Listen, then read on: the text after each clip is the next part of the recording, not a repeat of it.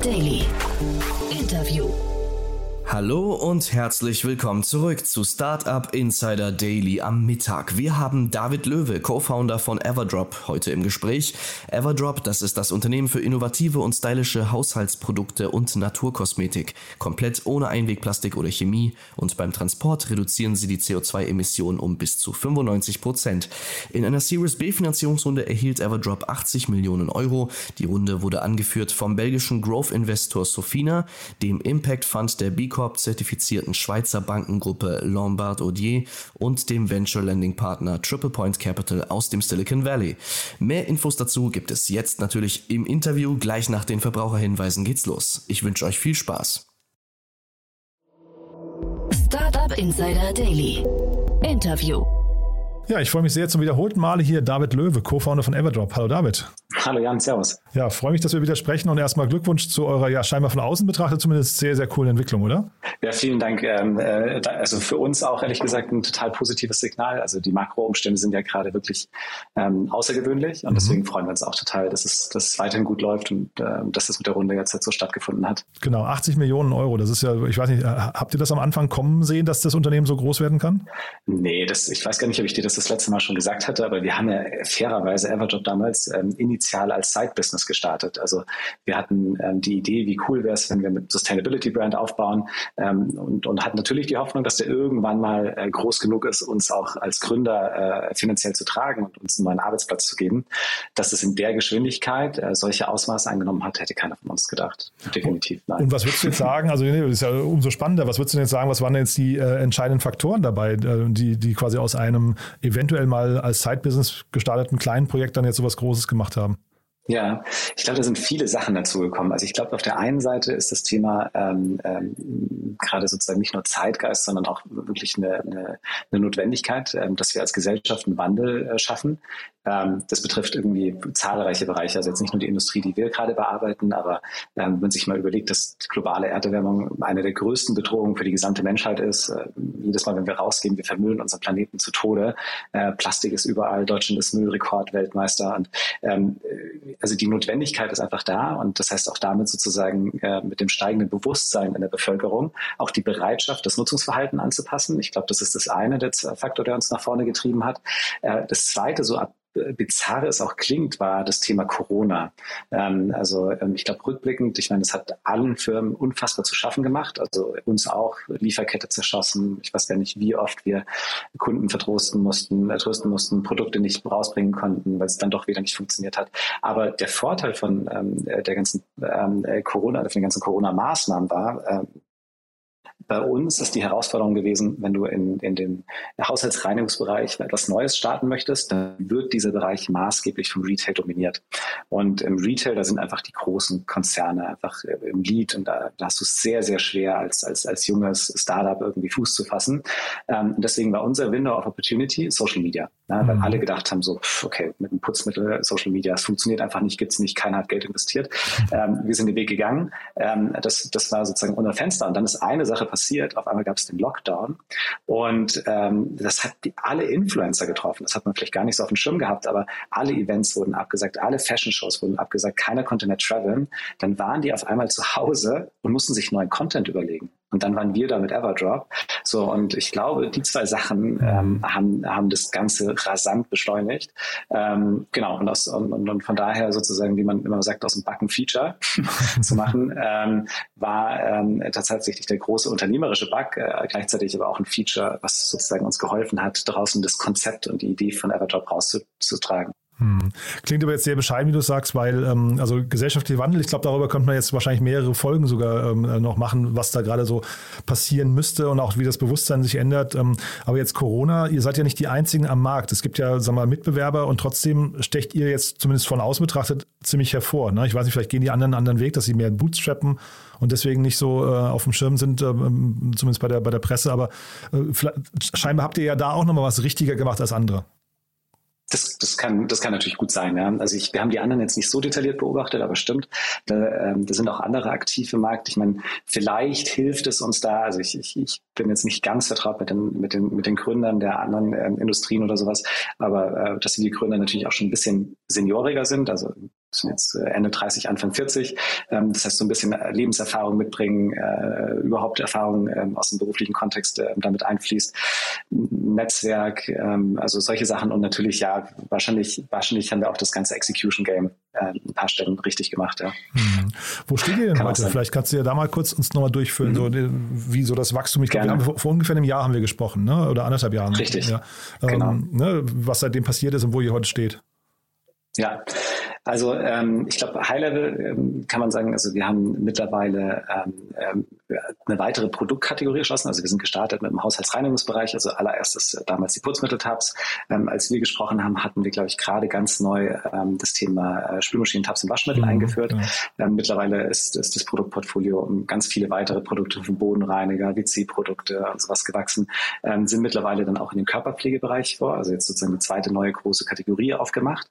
Ähm, dann der größte Prozess und auch gefühlt sozusagen der, der am meisten Kraft erfordert hat, war äh, letztes Jahr die Company in, in eine Omnichannel-Brand zu entwickeln. Also wir waren eigentlich immer online-first, ähm, ähm, reine D2C-Brand ähm, und haben uns dann gerade Anfang letzten Jahres zu, zu unserem Interview ähm, dann erstmals mit dem Thema Retail auseinandergesetzt.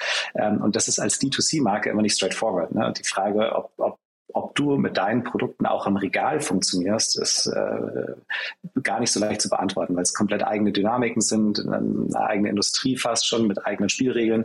Und ähm, das haben wir letztes Jahr getestet, äh, allen voran mit Rossmann, mit ähm, Edeka, Südwest und äh, Alnatura. Also hatten einen Drogeristen, einen Supermarkt und eine ähm, ähm, Biomarktkette. Und ähm, das Feedback war überragend. Und dann, mhm. wenn man das klingt immer so leicht, dass man sagt, ja gut, dann machen wir jetzt Retail, aber das hat, das zieht sich durch die gesamte Organisation, ne? also von Produkt, wie muss das Produkt konzeptioniert werden, ähm, über Vermarktung. Auf einmal fehlen dir ganz viele KPIs. Du musst einen zweiten Channel betreuen, Marketing. Die Supply Chain muss komplett anders denken. Äh, auf einmal äh, die Retail-Anlieferungsanforderungen. Ähm, du musst in den Operations, musst du wirklich äh, äh, Champions League spielen, damit du nicht sofort wieder rausfliegst, weil ich glaube, das ist sozusagen, was die Retailer am aller, allermeisten nervt, ist, wenn du als Startup deine Prozesse nicht in den Griff kriegst. Und, und du kommst da schnell ins Regal, aber du fliegst mindestens genauso schnell wieder raus. Und ähm, genau, und das heißt, die ganze Organisation sozusagen in diesen, in diese Omnichannel-Transition ähm, äh, zu überführen, das war eigentlich der gesagt der größte Kraftakt. Dann haben wir natürlich auch gedacht, wie schön wäre es, wenn das Konzept, das Erfolgskonzept Everdrop, was wir ähm, in Deutschland, Österreich und ähm, auch der Schweiz jetzt so erfolgreich ausrollen konnten, wie toll wäre das, wenn das auch in internationalen Märkten ähm, so gut funktioniert. Ähm, haben dann natürlich ich glaube wahrscheinlich wie alle diesen Fehler gemacht. Wir haben ja schnell die Webseite übersetzt, wir haben die Ads übersetzt, standen wir irgendwie so ein bisschen verdutzt davor und haben gedacht, oh Mist, das funktioniert ja gar nicht. Ne? Und ähm, dann, ähm, wie schaffst du es sozusagen, äh, eine Organisation, um das Thema Internationalisierung zu stricken? Wie gibst du sozusagen, ähm, äh, wie gehst du mit diesem Ressourcensplit um, dass du auf einmal sagst, okay, da ist ein Wachstumspotenzial, aber 90 Prozent wird eben über D2C-Dach gemacht. Das heißt, alle konzentrieren sich eigentlich nur darauf, wie schaffst du es sozusagen in solchen äh, Gegebenheiten ähm, äh, einen Markt zu entwickeln. Das ist uns jetzt zum ersten Mal auch äh, wirklich gut gelungen, äh, haben dafür auch das, die, so ein bisschen das Thema Matrix-Organisation, also haben ein cross-funktionales Team gebildet, drehen gerade die Org in, in ganz vielen Bereichen ähm, ähm, crossfunktional. Und ähm, genau, und das heißt, das sind ganz viele Le Lernprozesse und, und, und, Sachen, die wir gerade äh, machen durften, äh, vonstatten gegangen, die uns wirklich beschäftigt gehalten haben. Aber so High-Level, das waren so die drei großen Sachen. Äh, wobei eine Sache ergänze ich noch. ja, das ist äh, auch gerade relativ neu und auch Teil eben jetzt von einer neuen Finanzierungsrunde gewesen, dass wir ähm, gemerkt haben, äh, wir behandeln ja unsere Produkte bisschen wie Software. Das heißt, ähm, ähm, wir, wir kriegen das Kundenfeedback, äh, das, der ganze Customer Support Team ist sehr eng mit dem Kunden, äh, Produktteam verzahnt. Und immer wenn wir mitkriegen, es gibt da Verbesserungspotenzial, weil die meisten Produkte sind ja einfach nicht von der Stange, sondern sind komplett neu entwickelt, dann lassen wir die sozusagen in den Iterationsprozess einfließen. Und das war in der Vergangenheit einfach nicht so schnell äh, möglich, wie wir uns das gewünscht haben, weil wir an externen Ressourcen gehangen haben. Und jetzt haben wir ähm, gerade so ein Key Hire gemacht ähm, und haben einen Head of R&D eingestellt, der baut gerade mit einem Team ein eigenes Labor auf. Also jetzt haben wir ein richtiges Everdrop-Labor ähm, ähm, und äh, ein ganzes Sourcing, Rohstoffteam, Laborteam, ähm, um genau diesen Sweet Spot zwischen Leistungsfähigkeit und Nachhaltigkeit äh, in dem Produkt zu schaffen und die, die Geschwindigkeit eben noch mehr zu steigern. Also noch schneller ähm, äh, bessere Produkte rauszubringen. Ja, das war so, das war in, in der Nutshell unser letztes Jahr. Ja, also es klingt total faszinierend, finde ich, wenn man dir zuhört, weil ich, also ich komme jetzt so ins Staunen und frage mich gerade, wie priorisiert ihr denn oder du? Mhm. Ja, wir haben, also das war auch sozusagen ein Teil, ähm, ähm, weil wir jetzt von der von der Mitarbeiterzahl, auch ich glaube von unserem letzten Gespräch, da waren wir so 30, 40, jetzt sind wir mhm. mittlerweile 150, 160 wow. ungefähr. Das heißt, ähm, ähm, auch mit allen Wachstumsschmerzen, die dazugehören. Und eines der, äh, wichtigsten Sachen ist natürlich ein gutes Zielsetzungssystem. Ähm, ähm, wir arbeiten im Moment mit so einer, ich nenne es jetzt für uns angepassten Form der OKRs. Ähm, und ähm, setzen damit sozusagen so die, die, die North Stars ähm, zum Priorisieren der Teams. Äh, Open Speaking ähm, lernen da jeden Tag. Ne? Also das, mhm. das, das müssen wir gerade als Organisation auch, äh, es ist auch ein ongoing process, weil man findet sich, glaube ich, selbst nie gut genug da drin. Ähm, aber das ist äh, genau eines der wichtigsten Aufgaben. Wie schaffen wir es, uns auf die richtigen Sachen zu konzentrieren und zu den nicht so relevanten Opportunitäten Nein sagen? Und zweiteres ist, glaube ich, die größte Herausforderung weil man kann, man hat so viele Ideen und kann ja. so viel machen. Aber ihr macht ja ähm, viel, ne? deswegen, deswegen frage ich halt, weißt mhm. du, weil, also ich, ich, ich frage mich gerade, ob man nicht mit sowas dann auch, jetzt seid ihr stark gewachsen, aber nicht auch eine Organisation sogar überfordern könnte. Hundertprozentig. Also ich würde auch, ich würde auch bestimmt zugeben, dass wir den einen oder anderen Überforderungsmoment schon hatten. Ähm, also wir, wir, wir versuchen uns genau diese drei, drei Wachstumssäulen eben sehr, sehr stark vor Augen zu halten. Das Produkt, ähm, äh, Retail und ähm, Internationalisierung. Aber ja, das, das führt an vielen, an vielen Ecken schon zu einer, zu einer sehr, sehr hohen Komplexität. Bis jetzt, toi, toi, toi, ist es gut gelungen, aber ähm, wir, wir gucken uns jeden Tag an, was wir vielleicht irgendwie vielleicht depriorisieren ähm, und, und, und wie wir uns auf diese Sachen fokussieren, die wirklich, die wirklich zu Wachstum beitragen.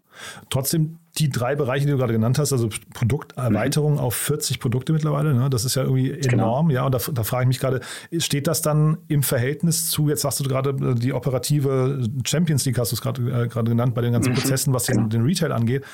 Das mal ins Verhältnis gesetzt, ist da nicht der Handel dann deutlich wichtiger, als die Produktpalette auszubauen? Oder auch als Internationalisierung? Oder ist Internationalisierung hinterher das Wichtigste? Also das versuche ich gerade so für mich so ein bisschen zu ordnen. Total.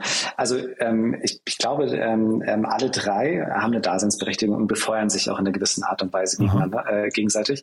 Ähm, also warum das? Zum Beispiel ähm, viele Produkte, die wir im Retail gerade listen, haben wir ehrlich gesagt kür erst kürzlich gelauncht. Ähm, das heißt also, würdest du, würden wir dieses Thema Produkt ähm, Excellence äh, nicht gerade rigoros äh, verfolgen, dann also einmal hat es hat es einen ganz starken Einfluss das Thema Produkt auf die auf das Umsatzpotenzial von Retail, auf das Umsatzpotenzial, das ist wie so ein Enabler auf die Customer Lifetime Value unserer Bestandskunden, ähm, aber auch international. Ähm, die, ähm, ähm, und dann bei Internationalisierung ist es genau das Gleiche, ähm, dass, dass, dass Retail ganz oft sozusagen so Abstrahleffekte hat. Also wir sind jetzt gerade, äh, klar, in Deutschland jetzt auch in DM, DM Österreich kommt dann natürlich meistens auch gleich mit, dann sind wir in Österreich in M-Preis Villa Plus, die gehen dann bis nach Norditalien rein. Das heißt, da kommt uns eigentlich schon wieder zu gut, dass wir eigentlich Italien, Frankreich gerade als Märkte schließen, genauso wie wir jetzt gerade in, in, in Frankreich die ersten äh, Retail-Deals abgeschlossen haben.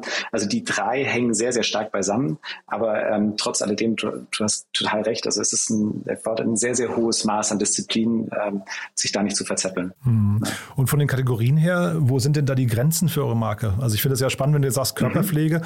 Ich war jetzt gerade gestern, war ich im, im Supermarkt, habe auf so einem Grabbeltisch habe ich gesehen einen äh, Mondamin ähm, äh, Milchreis. Ja, und da habe ich gedacht, kein Wunder, dass der auf dem Grabbeltisch liegt. Das ist ja auch ein kompletter Markenmissfit, äh, wenn du halt irgendwie Mondamin, was man aus einer mhm. anderen Ecke kennt, plötzlich Milchreis macht. Also kein Wunder. Und deswegen frage ich jetzt gerade, wenn ihr jetzt Körperpflege macht, wo sind denn die Grenzen bei euch? Also in welche Dimension könnt ihr dann auch vorstoßen? Ja, also offen gesprochen ähm, äh, machen wir das ehrlich gesagt meistens nach dem Try-and-Error-Prinzip, mhm. ähm, um nicht auf den Krabbeltisch zu landen. Ja. Ähm, wir, testen, wir, testen, wir testen die Produkte immer sehr dezidiert. Also das, ähm, äh, wenn wir zum Beispiel über Personal Care erstmal eine These haben, ähm, dann gibt es erstmal, wir sind am Anfang ähm, nur mit zwei Produkten gestartet. Also erst haben wir Handseife gestartet, das lief sehr, sehr gut. Da kann man auch noch sagen, ist zwar Körperpflege, aber irgendwie, ob du jetzt ein Spülmittel hast, eine Handseife hast, ist sehr, sehr ähnlich. Ne? So, und dann ist der nächste, mhm. Ganz genau. Ja. Und dann ist, und auch Frosch, ich glaube, die haben auch ja, Duschgel ja, und sowas. Also, so, und dann ist, der, dann ist der Schritt nicht mehr weit, zu sagen, ähm, ähm, äh, okay, wenn du jetzt halt eine Handseife hast, wie, wie groß ist der Schritt noch zum Duschgel? Und dann wie groß ist der Schritt noch zum Shampoo und zum Conditioner? Ähm, ich glaube, die, die Diskussion führen wir hier hoch und runter und, und, und ähm, wir hatten, wir haben ja auch ein paar Business Angels drin äh, bei uns, die früher bei P&G waren. Und ich kann mich noch ganz gut erinnern, dass die ganz am Anfang, als wir mit den Cleaning Tabs, also mit Putzmittel-Tabs rausgekommen sind, haben sie gesagt, Jungs, auf keinen Fall Spülmaschinentabs ja, oder Waschmittel. Da hatten wir ihnen die, so die Idee ähm, geschildert, was wir da für Konzepte auf dem Tisch haben, dass wir gerne die als nächste Produkte angehen würden. Da haben sie gesagt, so alte Procter Gamble-Lehre ist, ähm, du, du stehst sozusagen mit einer Brand für ein Produkt, du bist Category Leader. Ja? Also mhm. äh, weiße Riesa ist Waschmittel und der bringt keine Spülmaschinentabs raus. Ja. ja. So, und ähm, dann haben wir gesagt, so, ja, okay, haben wir verstanden, probieren es trotzdem, weil mhm. ich meine, ähm, äh, wir haben ja mit D2C die direkte Kundenbeziehung und wir können einfach gucken, werden die Kunden, hätten die eine Bereitschaft, die Produkte ähm, äh, zu probieren oder eben nicht. Und ähm, genau, und, und jedes von diesen Produkten war offen gesprochen ein Wahnsinnserfolg, so dass wir, also unser Produktmix ist so, wir haben kein einziges richtiges Hero-Product. Also die sind alle, haben so einen super, super gesunden ähm, äh, Revenue-Slice bei uns, also äh, äh, Anteil, ähm, dass wir, dass wir jetzt noch nicht sagen können, es gibt eine ganz klare Tendenz, dass wir nur ähm, eigentlich diese Kategorie bespielen können. Ähm, und genauso machen wir es mit den neuen Produkten. Also wir testen die dann einfach erstmal im D2C an ähm, wenn die Akzeptanz niedrig ist, dann faden wir sie wieder aus und, und wenn sie da ist, dann, dann bauen wir es weiter aus. Ne? Und jetzt kann man sich überlegen, also egal, ob man zu ASOP schaut, ob man zu Diffteak schaut, ob man zu Frosch schaut oder sowas, die haben alle ähm, eine Vielzahl von Kategorien erschließen können. Ähm, ich glaube, der Vorteil eben mit der direkten Kundenbeziehung ist das Try-and-Error-Prinzip, also einfach ausprobieren, weil ich, es gibt für alle Routen starke Argumente. Ne? Also es kann man eine Marke so weit dehnen, kann man es nicht dehnen äh, und so weiter und so fort. Ähm, und ähm, wo ist die Marke, war ja deine Frage eigentlich aufgehangen. Also was, was ja das Konzept von uns Kern ist, ist, ja, dass wir sozusagen. Und wo sind die Grenzen? Ne? Hast du jetzt gerade schon ein bisschen skizziert. Genau. Hm, genau. Hm. Genau. Also der Kern ist sozusagen, dass wir ähm, durch äh, nachhaltigere Konzepte das Thema Single-Use-Plastik, also äh, Einwegplastik äh, vermeiden wollen. Das heißt, ähm, äh, wie beim Putzmittel, warum brauchst du jedes Mal eine Plastikflasche kaufen, nimmst einen Tab und, und benutzt einen Refill, also dieser Refill-Gedanke. Ähm, und ähm, äh, dann nachhaltigere Inhaltsstoffe, äh, weniger Plastik und weniger Transportvolumen. Und so, das zieht sich eigentlich durch alle Produkte durch bei uns. Und jetzt kann man dann sozusagen, wenn man sich überlegt, wo sind die Grenzen, also wir spielen uns natürlich immer in der Regel im Home ab, also es sind so eine Home-Brand, ähm, wo findet man zu Hause noch Einwegplastik, äh, was mit diesem Konzept substituiert werden könnte. Ja? Und ähm, ich glaube, die Grenze ist, glaube ich, dann schon so, wenn man jetzt zum Beispiel denkt, es gibt ja genau das gleiche Thema, äh, zum Beispiel für Hafermilch, dass man einfach Hafermilchpulver verkauft. Mhm. Ähm, ich glaube, im Foodbereich werden wir niemals integrieren, obwohl es das genau die gleiche Idee ist. Ne? Also ja, sozusagen, spannend. wir holen das Flasch, das Wasser aus den Transportern. Ähm, und ähm, ähm, Food, glaube ich, würde, würde sich wahrscheinlich die Marke wirklich zu weit überdehnen. Aber alles andere, einfach mal zu Hause im Putzschrank, im Badezimmer gucken, wo sind da Produkte, äh, wo man das Einwegplastik äh, vermeiden kann, wo man Transportvolumen verringern kann. Ähm, und da setzen wir zumindest mal potenziell Tests an und gucken, ob die Kunden das annehmen.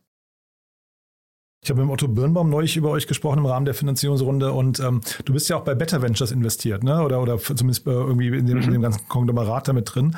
Da sind ja auch die Anker, mhm. Ankerkraut-Gründer mit dabei und oder Gründerinnen und Gründer. Genau.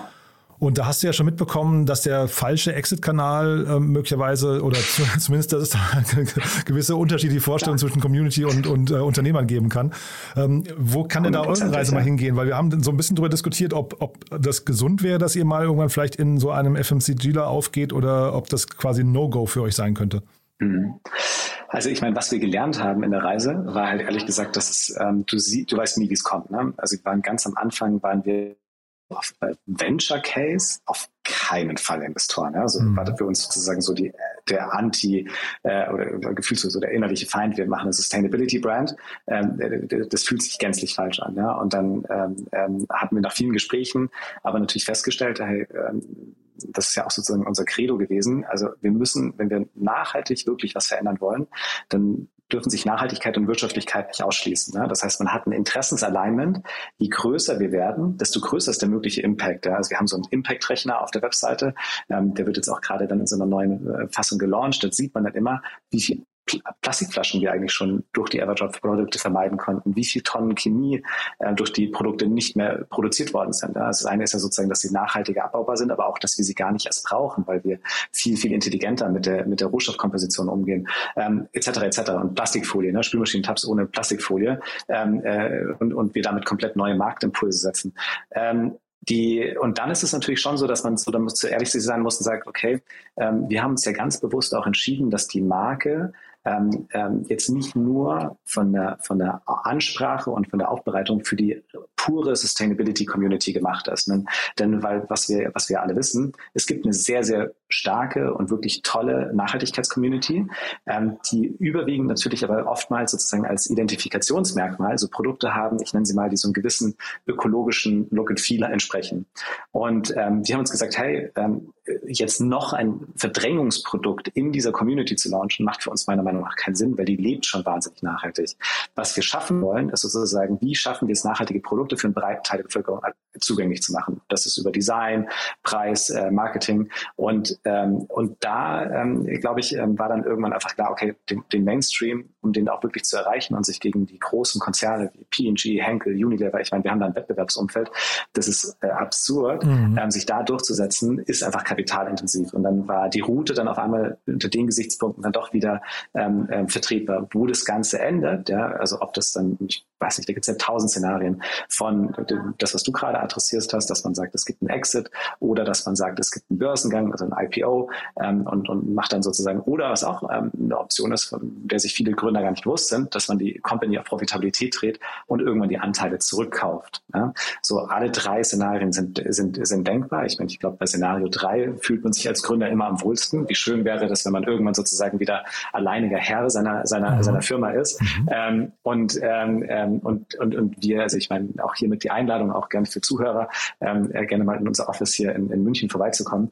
Also wir bauen hier einen, einen Space, äh, der ist so unique und das ist so schön. Wir haben draußen ein Outdoor-Gym, wir haben ein total geiles Office ähm, mit, mit Sportgruppen und, und, und, und versuchen hier wirklich einen äh, Ort zu kreieren, an dem die Mitarbeiter auch wirklich gerne kommen und wo man einfach Spaß hat zu arbeiten. Und das, das machen wir vor allem deswegen, weil wir den eigentlich für uns selber äh, kreieren, also für, für uns Gründer. Und, ähm, und das ist ein Long-Term-Game. Das heißt, ähm, ja, ich kann das verstehen, dass es mit dem Exit, äh, falschen Exit-Partner ähm, da einen ziemlichen Clash geben kann.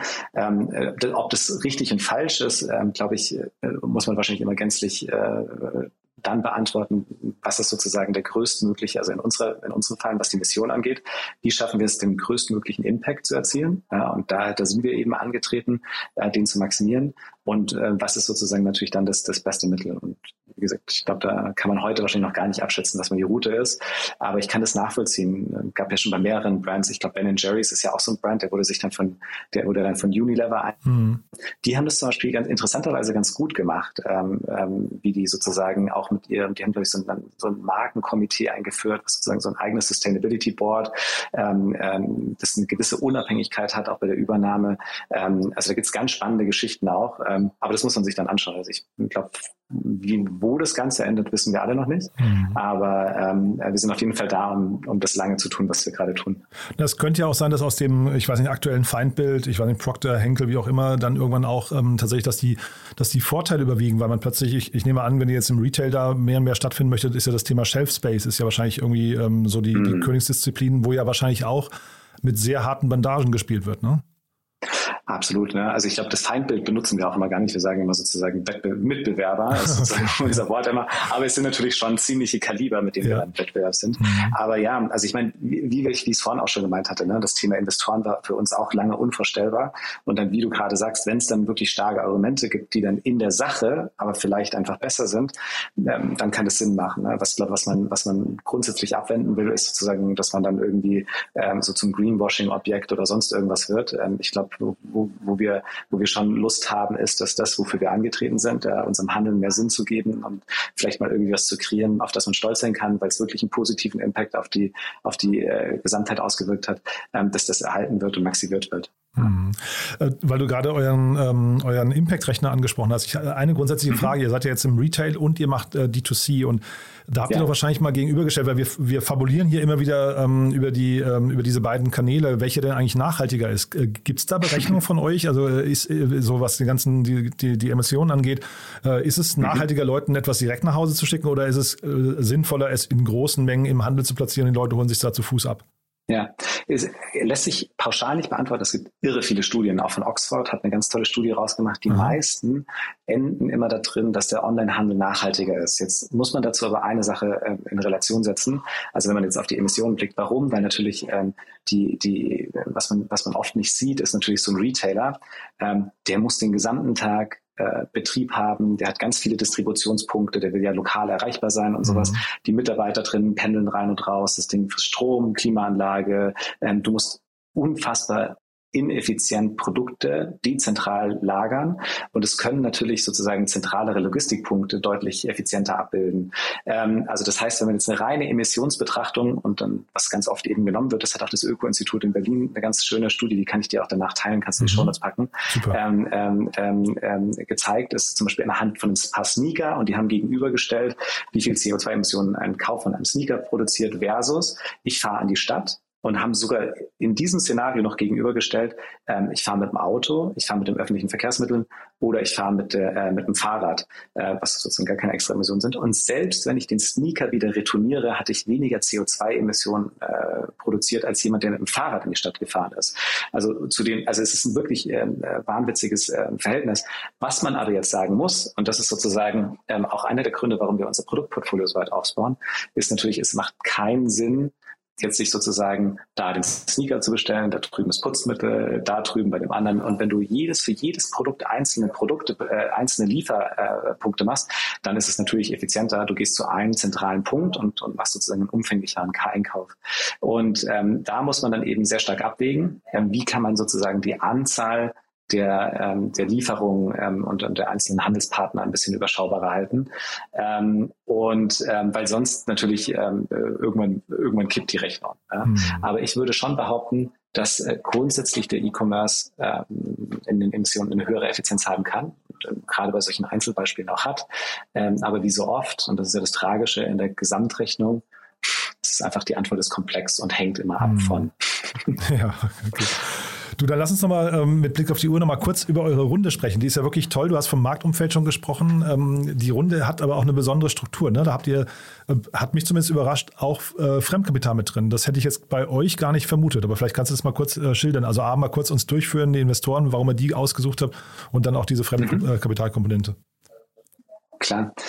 Ähm, also erstmal zu den Investoren, genau. Wir haben ähm, einmal ähm, die Sofina Group als Partner drin und ähm, also neu an Bord und dann Lombardo das äh, Privatbank. Ähm, warum haben wir sie ausgesucht? Also Sofina hat einen, sehr, sehr starken ESG-Fokus ähm, und auch Lombardo ist, glaube ich, eine der wenigen Privatbanken, die B Corp zertifiziert ist. Also äh, für uns ist sozusagen immer die Entscheidungsmatrix ähm, neben der menschlichen Komponente, ich glaube, das ist äh, eine der wichtigsten Ta äh, Tatsachen, weil das ja wie so eine Ehe ist, aber sind natürlich, okay, ähm, passt das Ganze, passt sozusagen der, das, das Mindset auf das Thema Nachhaltigkeit. Ähm, ähm, und ähm, dann das Zweite ist eben, ob es äh, einen gewissen Value-Add bringt. Ähm, ich glaube, das Thema, also gerade das Thema Nachhaltigkeitsfokus, ähm, ESG-Fokus ist bei beiden sehr stark ausgeprägt. Die haben wunderbares Team, also ganz tolle Leute.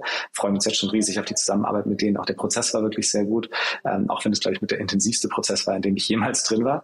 Ähm, aber das hat dann wahrscheinlich mit der Rundengröße zu tun. Also wir hatten noch nie so eine umfassende DD und äh, wie gesagt, die Company ist ja gerade mal ein bisschen länger als zwei Jahre alt. Mhm. Ähm, das war schon ähm, ein, ein intensiver, intensives Happening für uns. Genau, also deswegen die Partner. Ähm, die Kapitalstruktur ist ehrlich gesagt einfach eine Verlängerung von der Struktur, die wir jetzt gerade auch schon haben. Also wir hatten auch davor ähm, ähm, nach der Series A uns noch eine Venture Debt Linie ähm ja. geholt.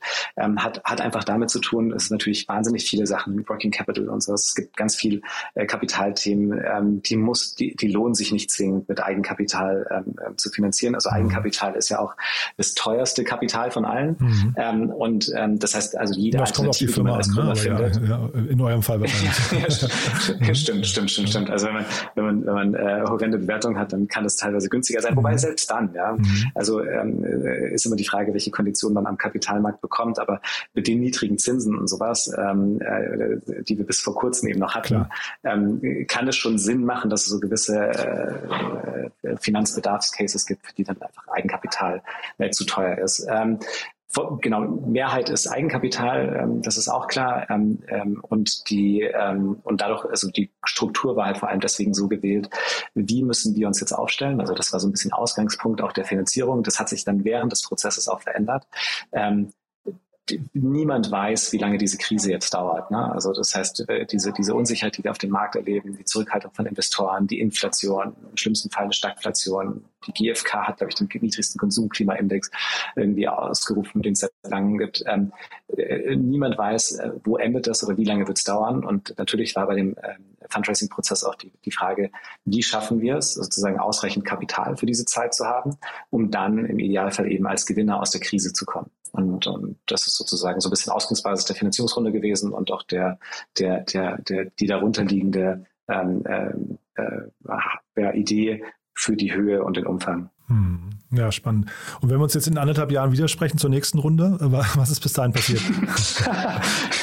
ich hoffe, ich hoffe, dass wir, dass wir diesmal jetzt erst, wir können gerne in eineinhalb Jahren widersprechen, hoffentlich nicht zur nächsten Runde, sondern vielleicht dauert die dann ein bisschen länger. Mhm. Ähm, was bis dahin passiert ist, also was mich sehr freuen würde, ist, ähm, wir haben jetzt, wie gesagt, gerade im, im, wirklichen, ähm, das Retail-Team fährt gerade eine, eine erfolgreiche Nachricht nach der anderen ein. Also wie gesagt, wir sind in DM Deutschland und Österreich gelistet, wir haben Coop in der Schweiz gewonnen, äh, Galerie Lafayette und BHB in Frankreich.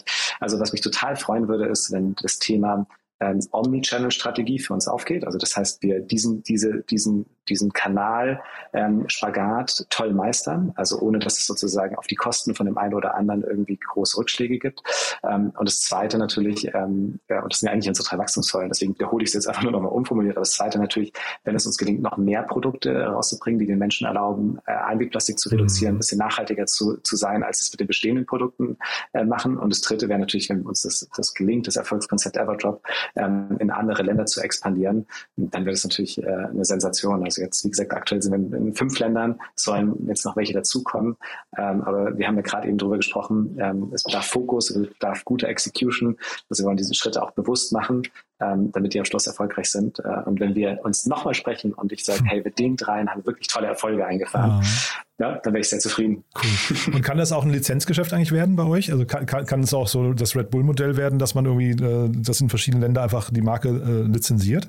Ist ja eine lustige Idee. Habe ich noch nie drüber nachgedacht. Also nee. war bis jetzt äh, überhaupt nicht. Nee, tatsächlich. Also wir machen, wir machen eigentlich ähm, interessanterweise alles immer in-house. Das ist so unsere Grundmentalität. Also egal, ob es jetzt halt äh, das ganze Marketing-Content, also wir haben wie so eine Inhouse-Agentur oder alles, was es halt so zu tun gibt, bilden wir sozusagen in unserer Organisation ab. Mhm. Deswegen noch nie wirklich drüber nachgedacht, äh, überhaupt so Sachen auszusourcen. Aber ähm, den Gedanken finde ich, den nehme ich mal mit. Also ähm, mal drüber nachzudenken. Aktuell würde ich sagen, tendenziell gefühlt nein, mhm. aber sag niemals nein. Ne? Ja, ich ja, weiß es auch nicht. Deswegen, ich dachte nur, vielleicht ist das ein Gedanke und wenn man jetzt irgendwie in Ländern mal rumexperimentieren möchte, die vielleicht nicht sofort auf der Roadmap liegen, warum nicht? Ne? Aber, Interessant, ja. ja. Also wir, welche Diskussion wir oft führen, ist, also mal angenommen, äh, eine Hypothese, äh, Europa gelingt uns gut und mhm. uns ist es gelungen, sozusagen eine starke europäische Brand aufzubauen, was wäre als nächstes dran? Und dann ist ja eigentlich immer sozusagen so der Standard-Gedanke, äh, äh okay, wir gehen über den Springen über den Teich, äh, US-Markt.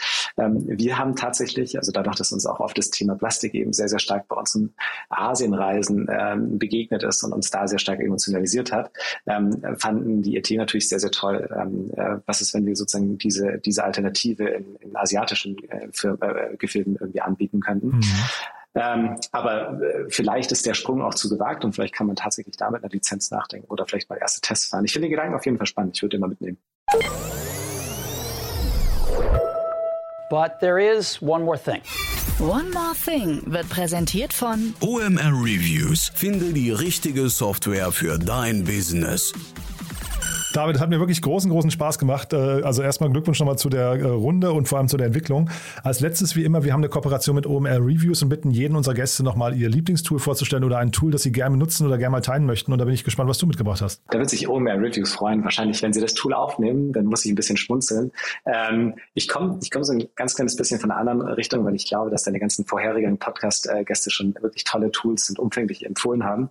Ähm, ich habe äh, eine andere Idee mitgebracht und zwar ein Tool, was ich wirklich täglich sehr intensiv nutze, ähm, vor allem für mein, für mein Arbeitsoutput, ist äh, mein Aura-Ring.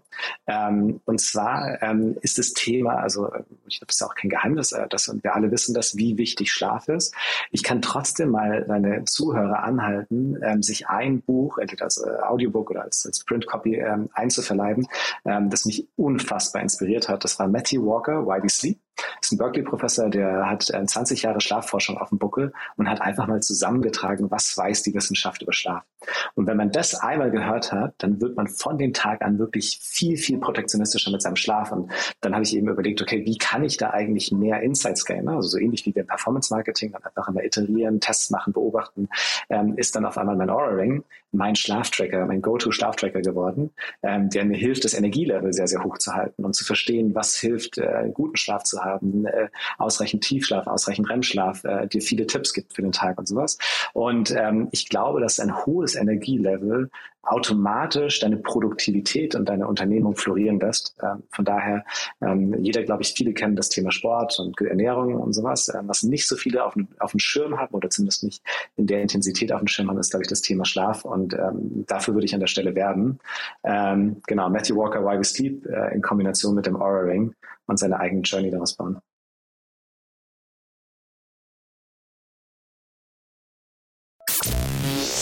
One More Thing wurde präsentiert von OMR Reviews. Bewerte auch du deine Lieblingssoftware und erhalte einen 15 Euro Amazon-Gutschein unter moin.omr.com/insider. Also David, hat mir großen Spaß gemacht. Danke, dass du da warst und ich freue mich einfach aufs nächste Mal. Dann äh, sprechen wir ausführlich nochmal über die, das Thema Schlaf, ja. Und äh, wie gesagt, über eure tolle Reise, die ist äh, wirklich von außen betrachtet, macht Spaß, dir zuzugucken. Hey Hermann, vielen, vielen Dank für das Kompliment, hat mich auch gefreut und äh, freue mich auf das nächste Gespräch mit dir. Startup Insider Daily, der tägliche Nachrichtenpodcast der deutschen Startup-Szene. Vielen Dank an Jan Thomas und David Löwe, Co-Founder von Everdrop, für das Gespräch. Sie sprachen anlässlich einer Series B Finanzierungsrunde in Höhe von 80 Millionen Euro. Wir sind heute Nachmittag natürlich wieder für euch da mit unserer Rubrik From Uni to Unicorn. Wir haben Maximilian Eckel, Managing Director des WHU Entrepreneurship Centers, bei uns heute zu Gast. Das WHU Entrepreneurship Center hat die Mission, die WHU-Community bei der Förderung von engagiertem, zielgerichtetem, ethischem und nachhaltigem Unternehmertum Unternehmertum auszubilden, zu inspirieren und zu unterstützen, um eine lebendige unternehmerische Zukunft für Studierende, Alumni und andere Ökosystempartner aufzubauen. Schaltet da gerne ein bei uns um 16 Uhr. Das war's auch schon mit Startup Insider Daily für heute Mittag. Ich wünsche euch weiterhin gutes Gelingen und sage ciao.